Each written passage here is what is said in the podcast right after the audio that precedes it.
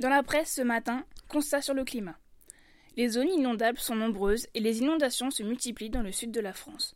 Le Var, la Dordogne, le Gard et l'Hérault ont été submergés par les eaux ces derniers mois et les alertes rouges se sont succédées. Une équipe de France 2 est allée à la rencontre des habitants du quartier de l'Oratoire à Hier, dans le Var, où les habitations sont inondées tous les deux ans depuis 2010. Il est construit dans le lit même de la rivière, déclare Josette Face, adhérente de l'association Var Inondation Écologisme. Le film 2012 de Roland Emmerich est-il en train de se produire? Selon le Parisien, dans la nuit du lundi 8 au mardi 9 décembre, un phénomène sismique s'est manifesté dans le Morbihan. Apparu près de Belle-Île, ce dernier, d'une magnitude de 3,6 sur l'échelle de Richter et d'une profondeur de 5 km, n'a engendré aucun dégât. Sur le même sujet, un tremblement de terre d'une magnitude de 4,5 s'est fait ressentir près de Vannes. À ces secousses sismiques succèdent déjà trois séismes du même type, qui se sont produits depuis janvier 2013. Pour élargir, aux Philippines, lundi 8 décembre, les habitants de Manille se préparaient à l'arrivée de Agupi, une tempête tropicale.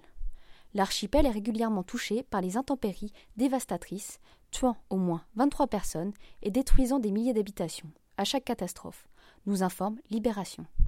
Le maire, Joseph Estrada, a communiqué son inquiétude. Nous sommes en état d'alerte, dit-il. Avec des rafales de vent de 210 km/h, cette tempête est la plus forte que Manille n'ait jamais connue. Mais ces intempéries seraient la conséquence du dérèglement climatique. C'est pourquoi l'Europe tire la sonnette d'alarme concernant le réchauffement de la planète. Du constat au débat. Les dirigeants européens ont signé un plan climat le 24 octobre, après 8 heures de délibération. Climat. L'Europe s'engage à réduire près de 40% l'émission de ses gaz à effet de serre d'ici 2030, titre le Parisien. Au programme, 27% d'économie d'énergie à l'échelle européenne et une part des, des, énergies renouvelables portée à 27% en contrepartie. C'est un accord très ambitieux pour la planète. L'Europe montre l'exemple, a proclamé le président français François Hollande. Un plan climat à l'échelle mondiale. C'est le dimanche 7 décembre que s'est clôturée la conférence à Lima.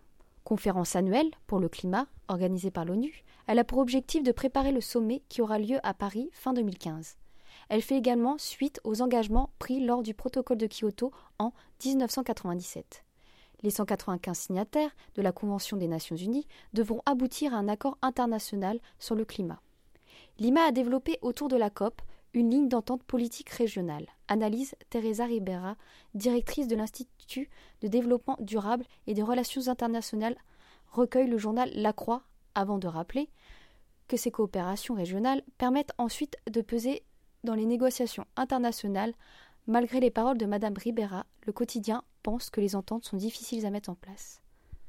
Mais le nouvel accord établi ne risque-t-il pas de faire débat, comme lors de la mise en place du protocole de Kyoto? L'économiste Nicolas Stern n'a pas manqué de le rappeler d'après Le Monde, quotidien français dit de référence depuis plusieurs années. Il déclare qu'à ses yeux, le pro protocole de Kyoto, signé en 1997 pour obliger les pays industrialisés à réduire leurs émissions de gaz à effet de serre, n'est qu'un papier, car en 2011, le Canada s'en est impunément retiré sans atteindre les objectifs qui lui avaient été assignés. Retour en France, où le feu de bois est le nouvel ennemi des écologistes. Dès le 1er janvier 2015, les habitants d'Île-de-France ne pourront plus jamais jeter de bûches dans leurs cheminées. Cette décision administrative, qui vise à lutter contre la pollution, a reçu un accueil glacial de la part des concernés. Ségolène Royal elle-même parle déjà de revenir en arrière d'après un article du site Le Figaro. La ministre du Développement durable a qualifié l'interdiction des feux dans les cheminées à foyer ouvert de décision un peu absurde, on était dans le ridicule. Je veux faire changer cette décision, a ajouté Ségolène Royal sur France 2. Elle a précisé que cette mesure ne serait pas appliquée car il n'y a pas de, de sanction. La ministre a même affirmé J'encourage le chauffage au bois. Elle affirme en effet qu'elle ne souhaite pas pénaliser la filière biomasse et qu'elle ne veut en aucun cas que toute la filière pâtisse de cette mesure. La ministre a en outre rappelé aux Français qu'une ligne téléphonique était mise en place pour les aider à se tenir informés sur les aides auxquelles ils ont accès en cas de rénovation énergétique. Merci de nous avoir écoutés. C'était Manon et Lou sur la radio Web Marco.